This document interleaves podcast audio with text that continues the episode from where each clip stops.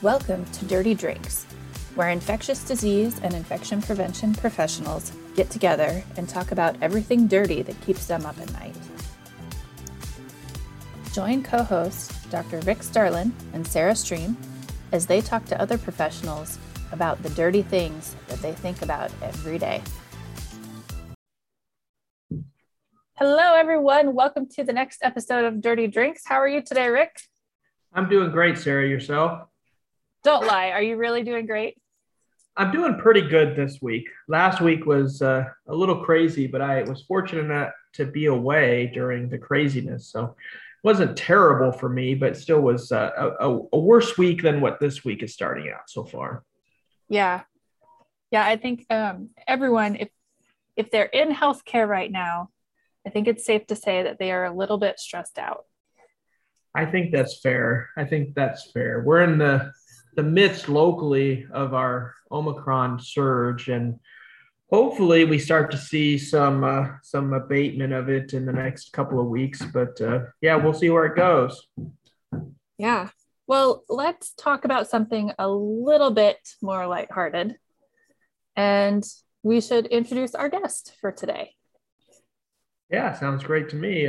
We're glad to have him back. He was on one of our special podcasts just last week. Yeah. So today we have on Richard Estep, who is a paramedic and a clinical educator from the Denver area. Welcome to the show, Richard. Hi, Sarah, Richard, and thanks for inviting me back. I'm looking forward to it. Yeah, thanks for being here. Definitely glad to have you. Go ahead and tell us a little bit about yourself real quick if you can. Yeah, sure. So I've been in EMS since 2001 and came up from EMT through paramedic. For the last few years, I was working as a clinical chief for an ambulance company, and recently took a position as a EMS coordinator for a hospital system, but still kept my status as a street medic. So now my time is primarily toward educating and doing street shifts as well on a weekly basis, just to keep my hand in. Well, awesome. There's a lot of stuff to unpack in there that I don't think I know completely what it all means. So terrific. Yeah, me neither sometimes. And I live this life. Yeah. So I guess I've known you for quite some time now. And I've always been really interested about the infection control aspect of what you do. Like, I know you're put into some emergency situations, and just the infection control part of it has to be a challenge in that position. It is, and it's interesting. I mean, I've taught EMTs and paramedics for most of my career as well. And there's a joke that when we are training them to the National Registry of EMT standard, there are ubiquitous skill sheets to check off on, as there are in every profession, you know. And the first two lines are BSI, scene safe. And we drill this into our new EMT students so much that we have literally had them on clinical rides jump out of the back of an ambulance and go, BSI, scene safe. They say this in their sleep. And I'm certainly guilty of this, and I think every EMS provider would agree with me, and probably every clinician. We don't always give the thought to body substance isolation, which is what BSI stands for, to PPE selection, as we perhaps ought to. And certainly at the beginning of the pandemic, when gowns and PPE was in such short supply, we really did have to give significant thought to the best way to protect ourselves. And so I think that over the past couple of years, I've never been more acutely aware of infection control. Because to be brutally honest, it was always, and this is probably blasphemy and heresy for the pair of you, but it was always one of those things we took a mandatory annual hourly class in, got checked off on, and went about our business. You know, I wear my goggles, I wear my gloves. If it's a bloody trauma scene or an OB scene, I might put on a gown, you know. But there was this absolutely stupid kind of mentality when I first got into the emergency services, that kind of the more rough, you know, dirtier you looked, kind of more badass you were. I was a volunteer firefighter for 15 years. And when I began, there was this concept that, you know, it was cool to have bunker gear that was streaked in soot, because then you looked like you'd seen stuff, you know. And the truth is that's carcinogenic. And we learned this because the cancer rates in firefighters were higher, way higher than they should have been. And so we got away successfully from having dirty protective gear as a badge of honor to seeing it as a danger. And I think that we've certainly seen that as well when it comes to infection control in EMS, thankfully. Yeah, talking a little bit about that. So EMS in, let's say, February, March 2020, when you didn't have the supplies, we didn't really know what to tell you guys to really protect yourself. So how is that? You still had to answer calls in the field. There were still sick people, whether they had COVID or not COVID, you didn't know. So how did you guys cope with that? It's interesting. I remember the very first COVID call we had that was confirmed COVID through our dispatch. One of my EMS crews ran it, and the duty captain and I heard it on the radio. It was a novelty back then. And so we jumped in a second ambulance and we took a whole bunch of Tyvek. And while the paramedic was in the house treating the patient, we jumped into the back of the rig and we put Tyvek over the cabinets and stuff like that. Yeah, that lasted about 6 weeks before the reality of it hit us. You know, it turns out it wasn't really doing us any favors anyway. But yeah, the guidelines seem to primarily focus on N95s. And of course, the great debate was, how can you reuse this? How often can you reuse this? How long can you keep this on your face? How should you store it between shifts? I would love to give a big shout out to Burger King in Boulder, Colorado, because when the idea came out, and this came to us from the East Coast, who got hit, of course, much harder, much earlier than Colorado did. I'd heard that providers were putting their N95s in essentially brown paper bags, sandwich bags, fast food bags, because they had that right mixture of porousness but containment, and they were leaving them there between shifts. So I called, let's just call them another fast food chain first, who said, no, you can't have any bags.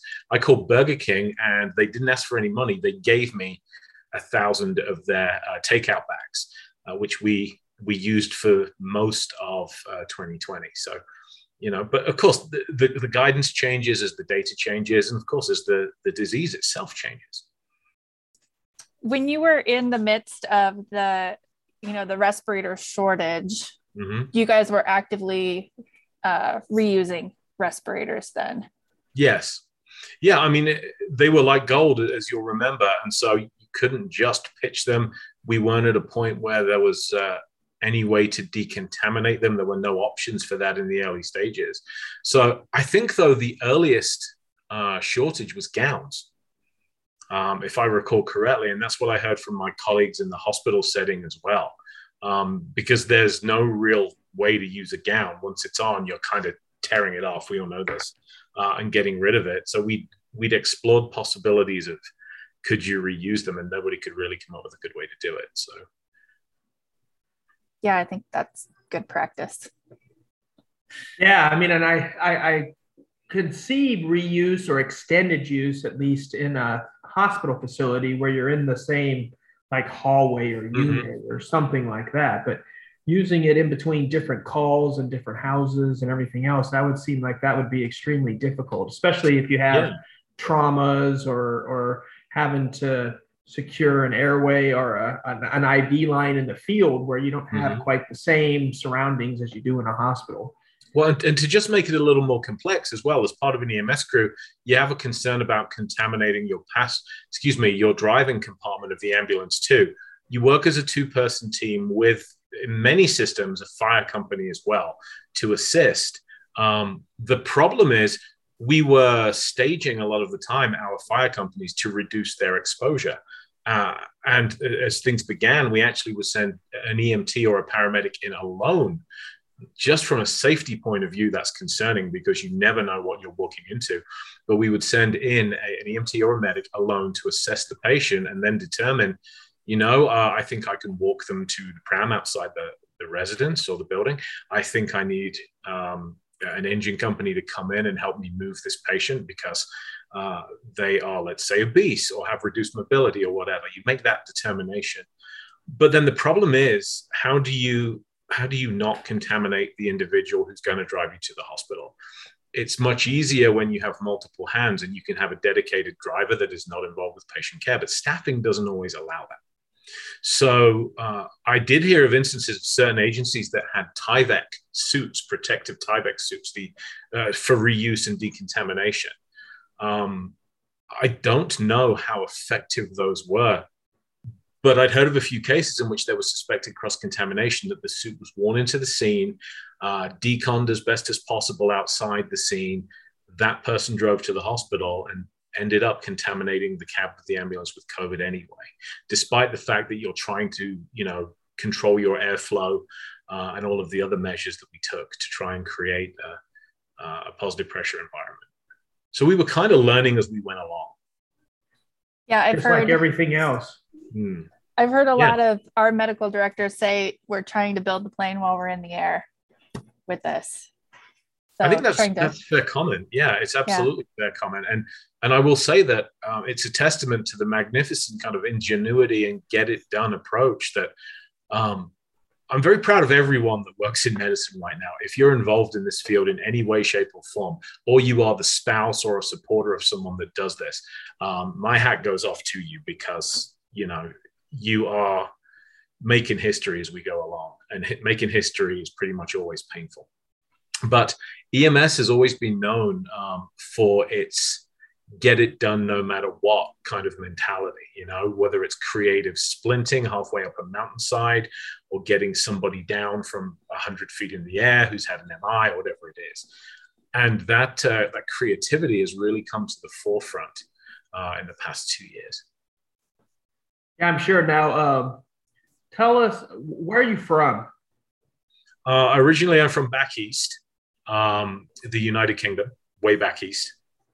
So you grew up there and went to whatever you guys call grade school. Do you call it high school, or what do you guys call? Yeah, I call it Hogwarts without the magic because that's basically what it looked like. You know, we had the same kind of houses and school uniforms as you would see in those movies. But yeah, I went to school there, primary and secondary school.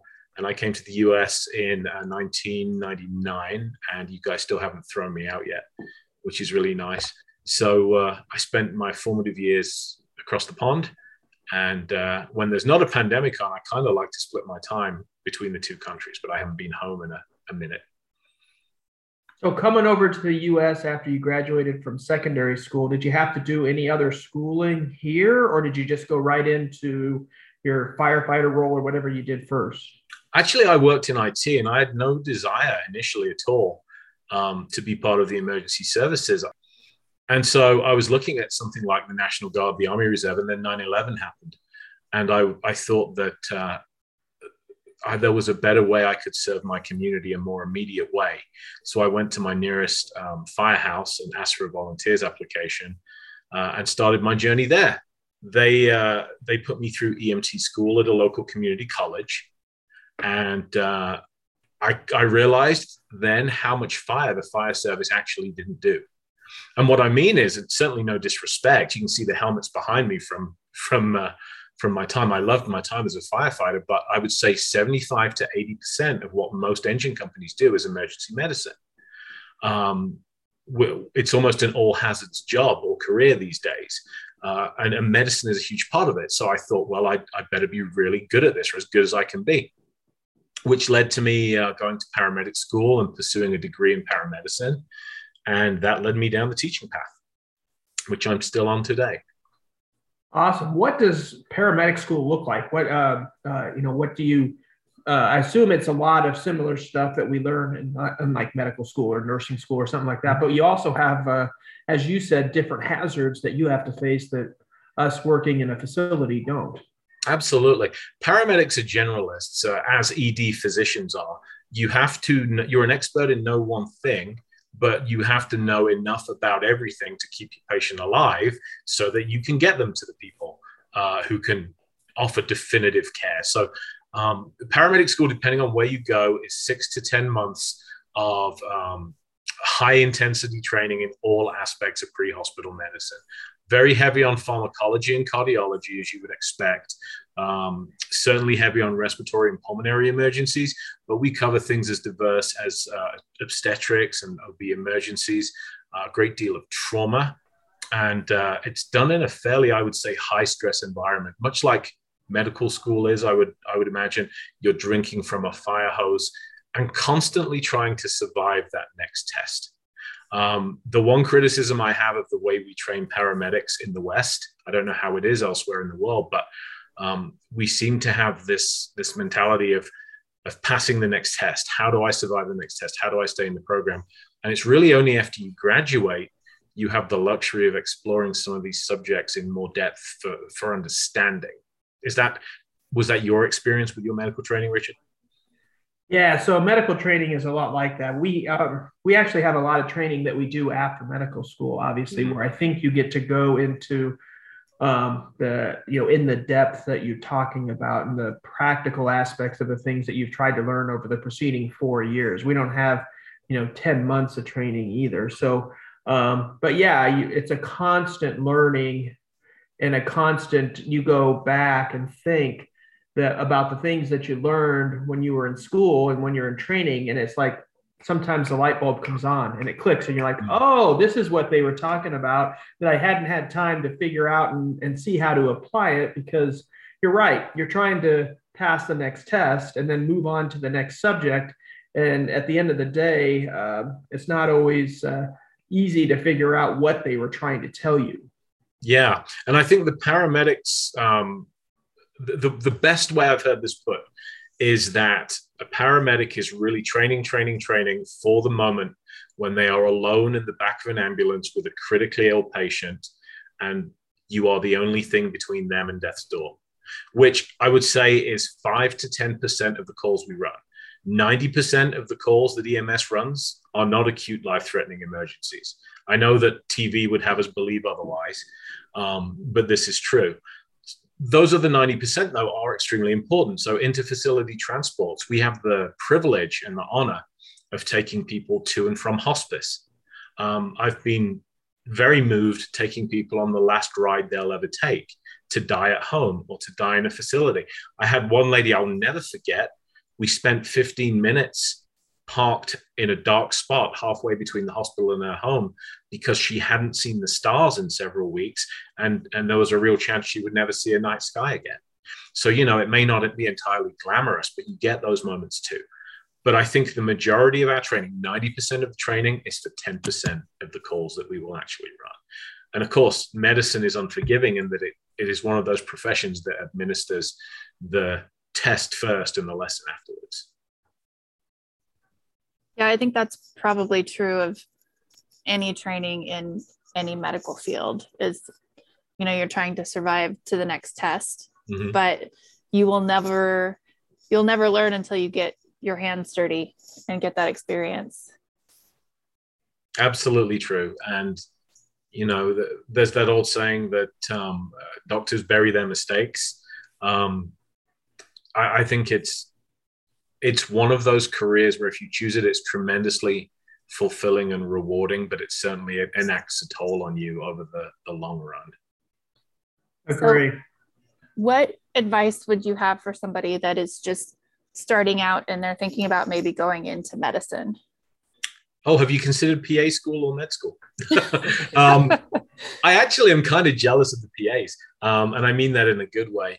I know that, when I was in the Territorial Army, and I've talked to a number of people that say this, they say that the best rank you can have in the military is major, because you are not so high up the food chain that you can't affect things directly, and you are not so low down that all you're doing is in the weeds.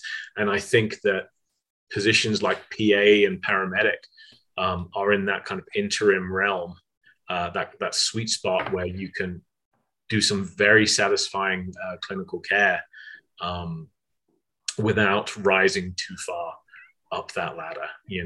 I know a number of docs, Richard, I don't know if you do, but they have this opinion that they're like, maybe I wouldn't choose med school if I was doing it over again. Maybe I would have chosen something where I'm not charting as much as I am, where I am more hands-on. What do you think? Yeah, I think there are people that are like that. I certainly doing medicine or being a physician in medicine, is not just caring for the patients. there's so much other stuff that goes into it that you have to do that you feel like the least part of your job is with your time with the patients, but that's certainly the most rewarding and what you wanted to do. So I think you're not far off with that. Some of the genius that I've seen from American physicians, and this is a crying shame, but some of the genius that I've seen is their ability to negotiate an arcane and borderline medieval billing process in order to get things done. I don't know how much education they give you in that med school, but it is absolutely critical. And it's a skill I think physicians in most other countries aren't burdened with. Yeah, there's not a lot of education in billing and all of the other stuff that you have to do. I mean, you learn, physiology, anatomy, all of that stuff. And then you do your clinical rotations when you're a student. And when you're a student, you're pretty much talking to the patient and then writing a note. That's essentially what you're doing. And then even when you're an intern resident, you're not so much involved in the billing and the behind the scenes aspect of that. Once you finish that, then you get a whole new learning curve of all the other things that you've been sheltered from for the last bit of time, like billing and meetings and everything else that you have to do, recertifying and, and getting CME and all this other stuff that certainly it isn't part of most of your education all along. It's just kind of rolls along, but definitely, I think, turns some people off. Well, I've been fortunate to work with some phenomenal physicians here in the US, and I'm just in awe of how they make it look so seamless and effortless. Because the truth is, like in any other field, we all complain upwards, or we're supposed to. Physicians really don't have many people above them to complain up to. So... we still complain a lot, though. I think it's 100% merited, especially over the past couple of years. I've always got an open ear if you need someone to complain to, Rick. Oh, it's all good. It's all good. I try not to complain too much. So you said you're heavily involved in education now. So where are you doing that? And what is it, emergency medicine type medicine, or what are you doing? Yeah, so as a clinical coordinator, which is a spot that I just got in October, it means that I teach continuing education to EMS agencies throughout the Denver metro area and a little further afield than that. But before that, I was fortunate enough to teach in the Paramedic Academy that I graduated from, my alma mater, St. Anthony's Paramedic Academy. And I taught EMTs also at a community college here in my adopted home city of Longmont at Front Range Community College. And I like teaching CEs. I also love, though, teaching those that are new to the profession, because they come in with this just joy and enthusiasm. The field hasn't beaten them down yet. So I do really enjoy that. And one thing that I loved is I saw a number of people come in the door that were making a midlife change, that they decide, and I was one of them. I worked in IT, and then I decided, I may get well paid for making computers talk to one another, but do I really want to lay on my deathbed and say that's what I did with my life? No disrespect to my fellow IT people, but I did years of it and I had enough, and I wanted to do something that I felt would be a little more meaningful. And boy, the drop in pay reminds you when you get into EMS that you better find meaning there, because it's not going to be in your paycheck. And it's a field nobody really gets into to get wealthy, because you're not gonna, and it's been a real delight to help ignite and continue that passion that people develop to take care of their fellow human beings. And of course, now it's a challenging time because retention is an issue for us as a profession. We're seeing people burn out at an unprecedented rate and walk away from the field. So I think helping to guide the next generation of medical professionals is going to be crucial. Yeah, definitely. So one question we ask most of our guests: what is the craziest thing you've ever seen? What is the craziest? That would undoubtedly be the 2020 US presidential election, Sarah. Very good answer. I mean, in medicine, it's such a long list. We do see the strangest things. We experience the strangest things. And rather than craziness, I tend to remember the moving and more meaningful moments, you know. So I'll tell you my favorite EMS story, if I may. And this involves a paramedic I'm going to throw under a bus by naming him. His name is Matt Williams. And we always talk about what's the definition of an emergency. This is something that should be day one, hour one. And of course, you ask most people what an emergency is, especially if it involves an emergency response, and they're going to tell you it's a house burning down or a heart attack, a cardiac arrest, a major trauma, car crash, whatever. But we define an emergency as anything that makes somebody reach out and call 911. And yes, there are system abusers, but loneliness can be a genuine emergency. And we've seen those cases in which somebody calls 911, let's say they're recently bereaved and they have nobody. And if they don't reach out to us, then we may go back the following day and they've taken their own life. So I remember it was Christmas Eve. As all good stories should begin either on Christmas Eve or a dark and stormy night. And I was training as a paramedic under one of the greatest medics I've ever seen, a guy called Matt Williams. And we go to this man's house, and he has what we like to call wandering chief complaint.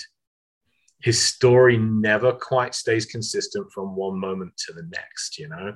There is a very obscure cardiac rhythm called wandering atrial pacemaker, and we've purloined the phrase wandering chief complaint for that patient who it's just a little all over the map, you know. So I'm waiting for Matt as he talks to this man to make this kind of subtle but genius diagnosis that would be worthy of Dr. Greg House, you know. Oh, he's got this condition or syndrome. And Matt was also, as it happened, the shift supervisor and duty captain that day. So we ended up spending 45 minutes, because the system was quiet, near an hour, in fact, talking to this guy. And he ended up taking Matt into the other room of his apartment and showing him his collection of Stratocasters, which was, I guess, his thing. And then we didn't take him to the hospital, and we came out, and I'm like, Matt, so what does he have? What's going on? And Matt looked at me and he said, he's lonely. He's lonely. And he said, the guy was in tears when we left. And he said to me, thank you for listening to me, because this is Christmas and I have no one. And then I watched Matt go back to our ambulance and called the supervisor for the following day. And Christmas Day is one of those days where ambulance crews will get fed Christmas dinner at operations. And he said, I want you to take this address down. And if when the system gets quiet tomorrow on Christmas Day, take a plate of food from operations, okay? Drive to this address. And I want you to sit with this man for an hour or two, as long as you can, and have some Christmas dinner with him and just hang out. And to me, that was the most incredible thing, because my head was full of algorithms and diagnostics and clinical thoughts. And am I going to do this test, you know, and that test? Matt was looking at the human being.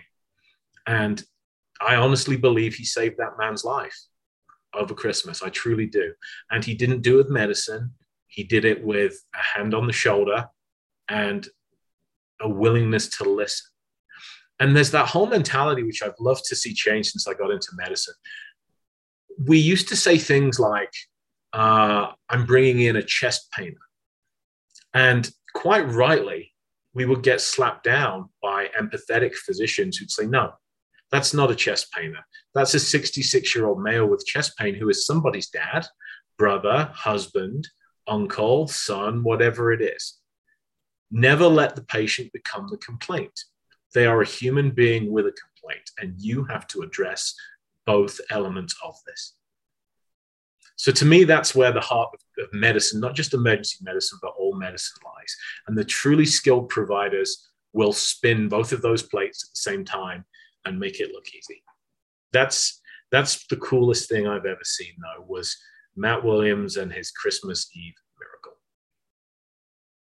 That's a great story. I mean, and I think we talked earlier about the difficulties in medicine with the billing and the charting and the looking at the computer and everything else. And that's what I think a lot of people are missing these days, is the time with the patient, that you can actually make a difference just listening and talking.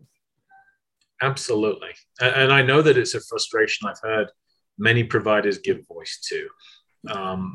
The idea that we have the automated environment now, we should, to right, have fewer tasks of an administrative nature and more patient time, but it never quite seems to work out that way. In the same way that the paperless office we've been promised for decades is always just 3 years in the future. Yeah, one thing, you know, so in the last 20 years or so, there's been a big push towards training for like biocontainment type stuff, you know, and recognition of these things. And I'm just curious in your role in Denver, what that's like. You know, we have the Nebraska Biocontainment Unit here, and we've had patients come with Ebola where colleagues of yours were dressed in your suits. And, you know, it's a whole stream of ambulance and police cars were bringing the people to our medical center and whatnot. And there's a big response program in the city of Omaha for looking at these sorts of things. What's that like in Denver?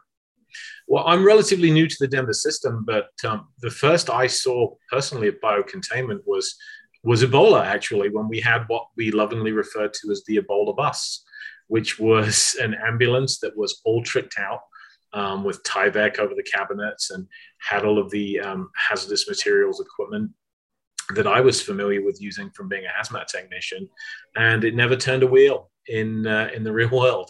I honestly don't know what that situation is like in Denver today. I'm still finding my way around the system, so I'm sorry I can't provide much insight into that. My suspicion would be, though, that right now everybody is being run ragged so much with COVID that we're all just kind of holding on to the ride. Yeah, I agree. That certainly is the theme of the day. Mm. It's probably good that you don't know what a response like that looks like, isn't it? Well, I mean, it's one of those specialist options that, you know, you don't really care until you need it, and you often don't give any thought to it until you need it.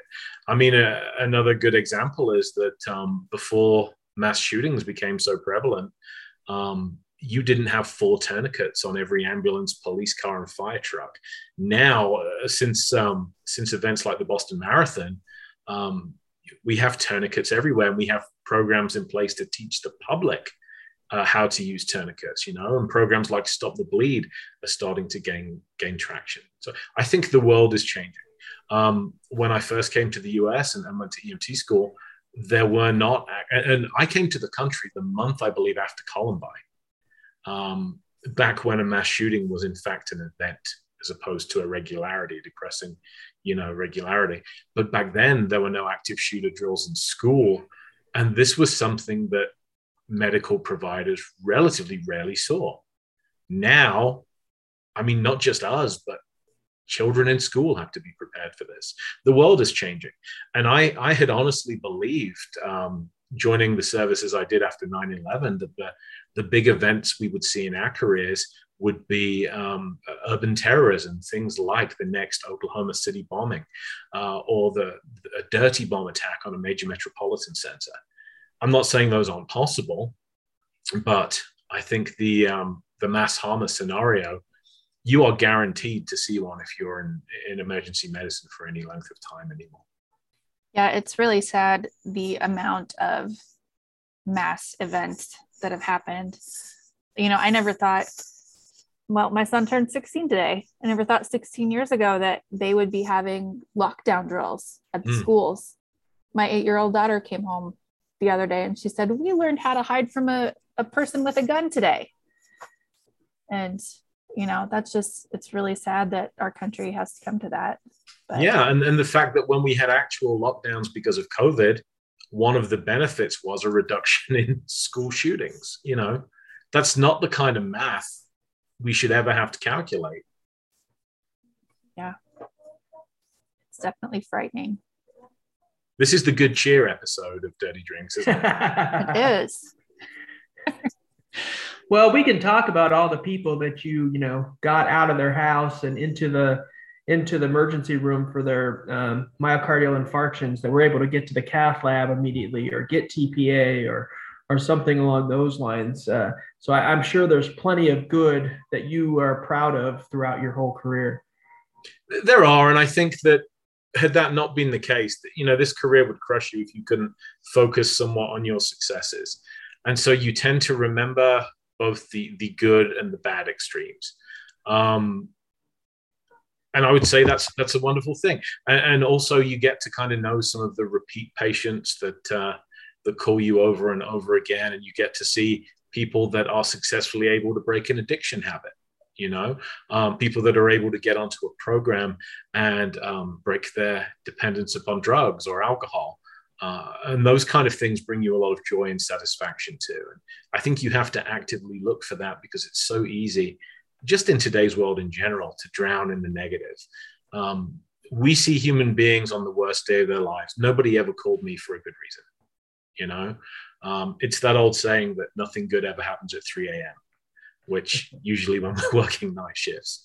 So we meet people on the worst day of their lives.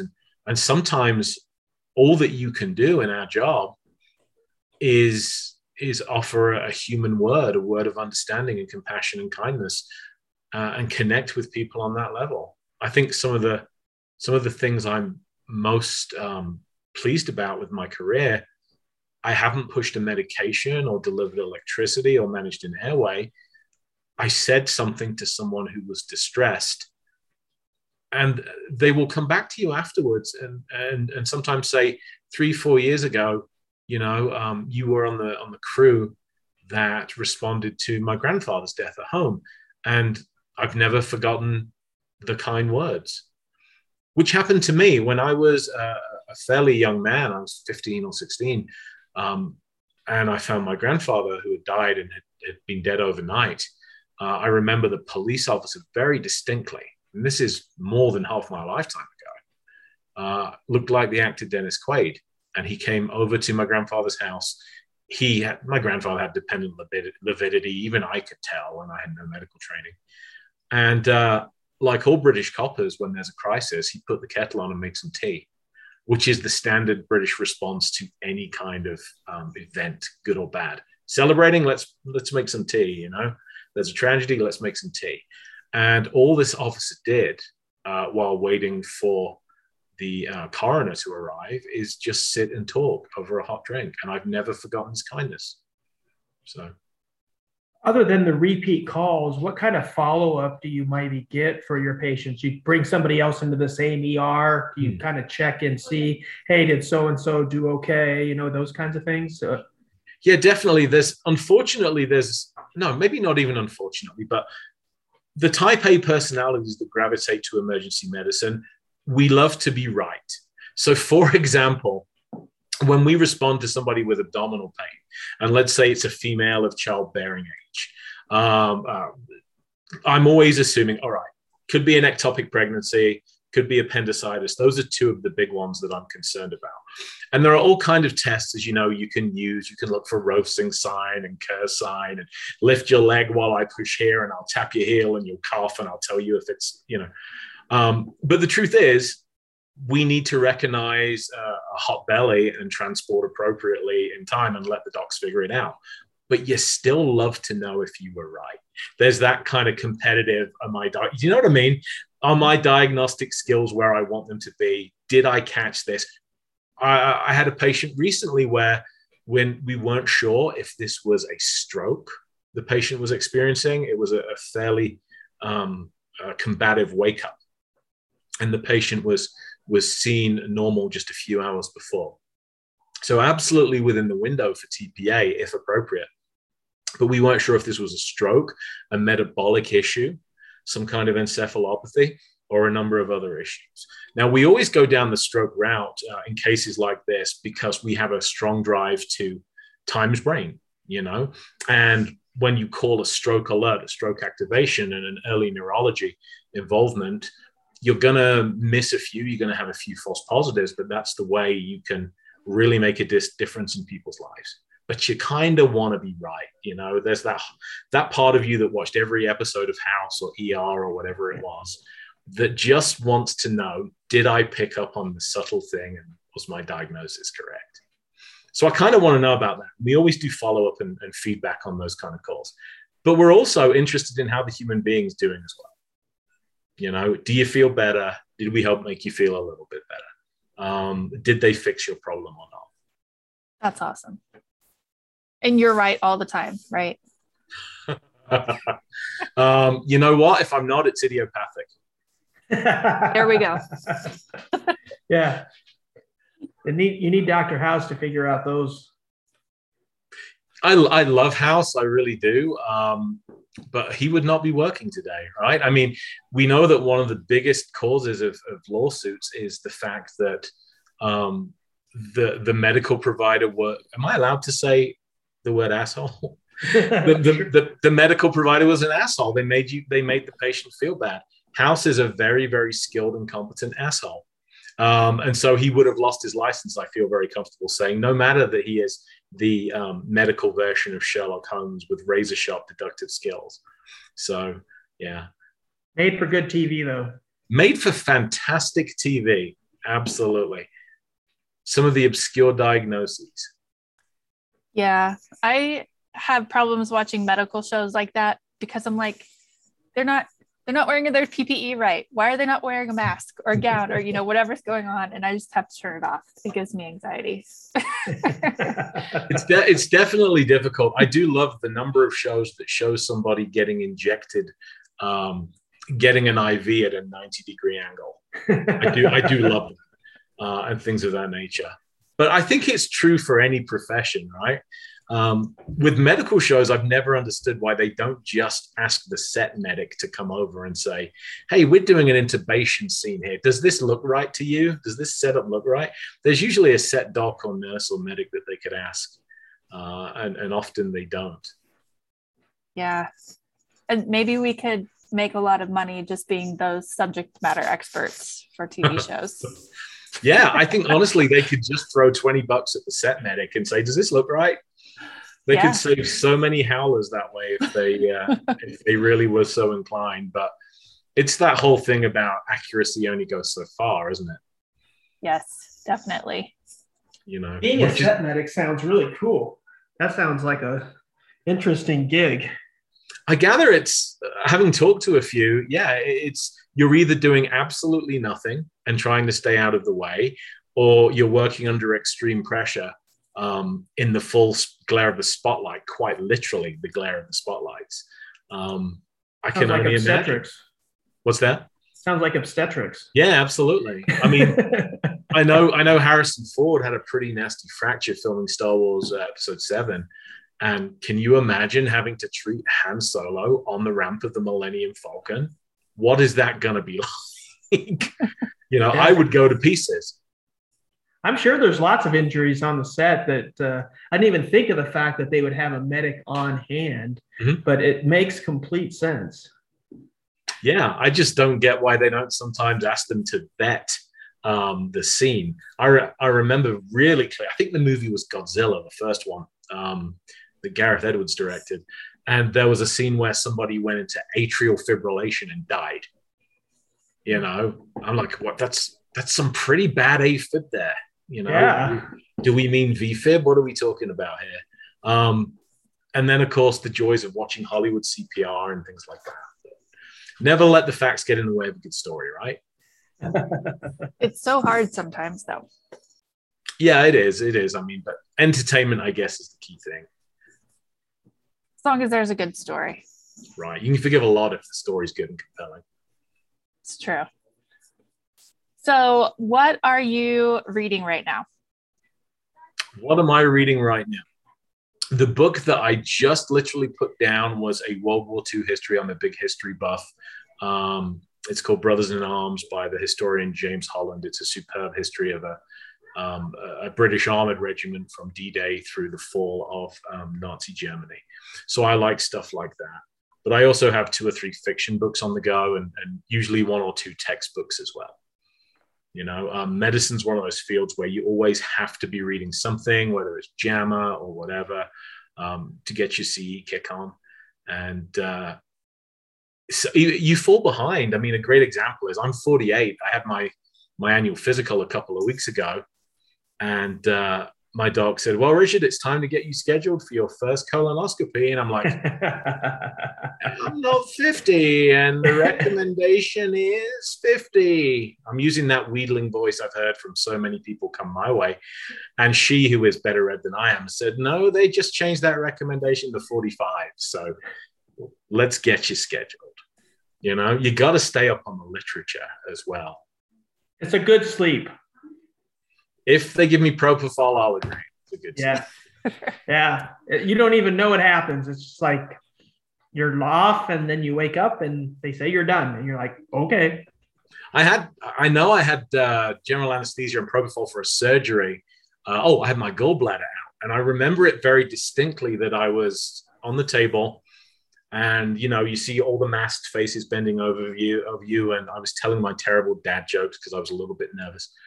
And then I remember being a little bit annoyed and saying to the doc, hey, you know, I'm starting to get cold, man. Can we get on with this? And he just leaned in like that. And he said, we're done. We're wheeling you out. It's like somebody took a scalpel and just excised that portion of my memory from start of the operation and afterwards with no seam in between. It was incredible. That's what happens when I edit this show. I just like clip out. Well, they say the camera adds 20 pounds. I want you to take at least 3 of them off me before wherever these hidden cameras are before you go publish it. Perfect. Oh, there's definitely hidden cameras. All over. Remember you said that election, there's definitely hidden cameras. Oh, this is true. This is true. We do live in interesting times, as the old curse says.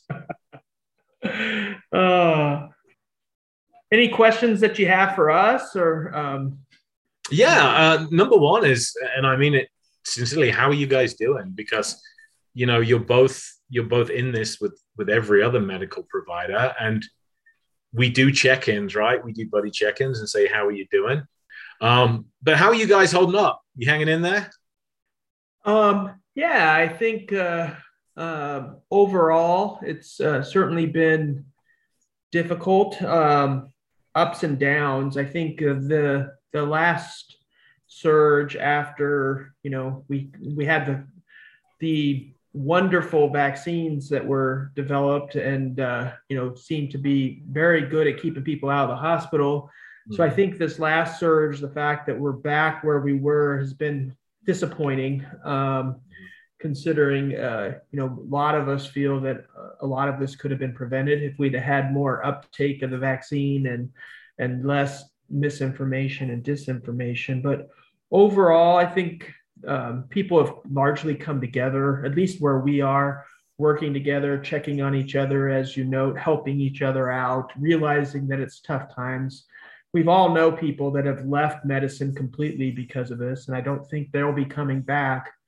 But hopefully with, you know, we get through this, things go well, people listen to our show, become interested in things in medicine and healthcare in general, and we can get those staff numbers back up and keep our morale good. Well, if you ever need a friendly voice at 3:00 in the morning, do not hesitate. Call Sarah. Yep. She'll probably answer. Probably. She might. How about you, Sarah? How are you doing? Overall, I'm doing fairly well. Mm-hmm. Working from home has been quite an adjustment. It's a little bit weird being a healthcare profession in my office at the house. Sometimes I feel like I never leave, but I will quote my supervisor, the lovely Kate Tyner, who always says, I woke up on the right side of the dirt today. So I'm still kicking. Yep. I heard somebody say once, somebody with a pretty terrible cough, there are plenty of people in the cemetery would love my cough. So it's all perspective, I guess, isn't it? Right, it's all now. Perspective, but it's about finding the little things, right? Absolutely.